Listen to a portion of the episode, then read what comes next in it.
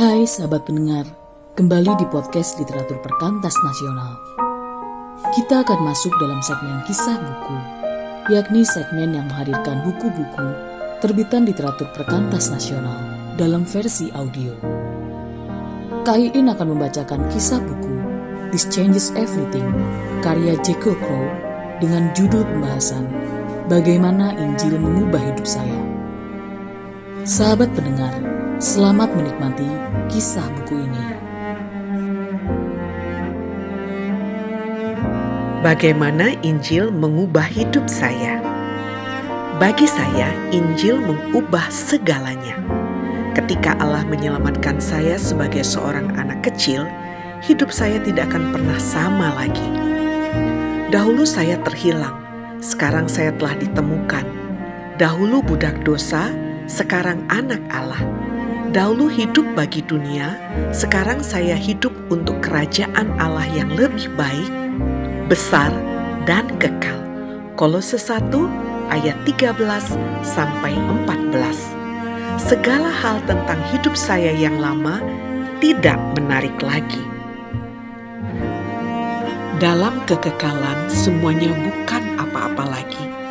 Saya kini memiliki hati yang baru, motivasi yang baru, mimpi yang baru, dan sejalan dengan dunia yang baru. Ibrani 11 ayat 16. Saya seorang Kristiani. Dan seperti orang Kristiani lainnya, saya terus-menerus belajar. Saya mungkin masih mengacaukan dan masih melakukan kesalahan, kegagalan, frustrasi, dan congkak. Menjadi seorang Kristen bukan berarti saya sudah sempurna atau menurut saya sempurna. Namun, dengan menjadi seorang Kristen, saya berjuang untuk menjadi sempurna. Saya mengejar kekudusan. Meskipun saya masih berjuang dengan dosa saya, saya tidak lagi ingin melakukannya. Tujuan saya adalah mengikuti jalan yang baru dan hidup bagi kerajaan baru. Orang Kristiani yang hidup bagi kerajaan baru memiliki raja baru, namanya Yesus. Karena dia, semua hal berubah.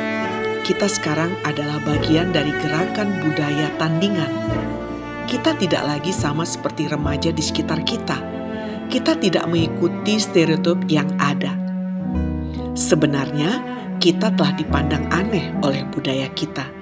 Majalah remaja tidak ditulis untuk kita musik pop modern tidak digubah untuk kita. Tayangan televisi terbaru tidak diperuntukkan bagi kita. Kita bukan lagi remaja pada umumnya. Jadi, siapa kita? Kita bebas. Mengikuti Yesus berarti kita tidak harus hidup sesuai dengan yang ada pada budaya kita. Kita harus menjalani hidup yang lebih kaya dan bermakna setiap hari.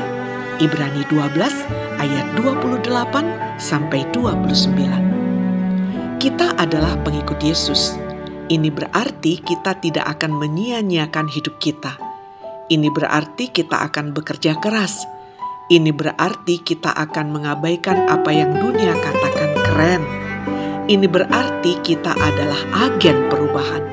Ini berarti kita akan tampil bersinar terang di antara orang-orang sekitar kita ini berarti kita dalam peperangan. Kita bertanding mati-matian setiap hari. Kita sudah mendengar kisah buku This Changes Everything yang ditulis oleh Jekyll Crow. Pesan dan dapatkan buku ini melalui WhatsApp Literatur Perkantas Nasional. Terima kasih. God bless you.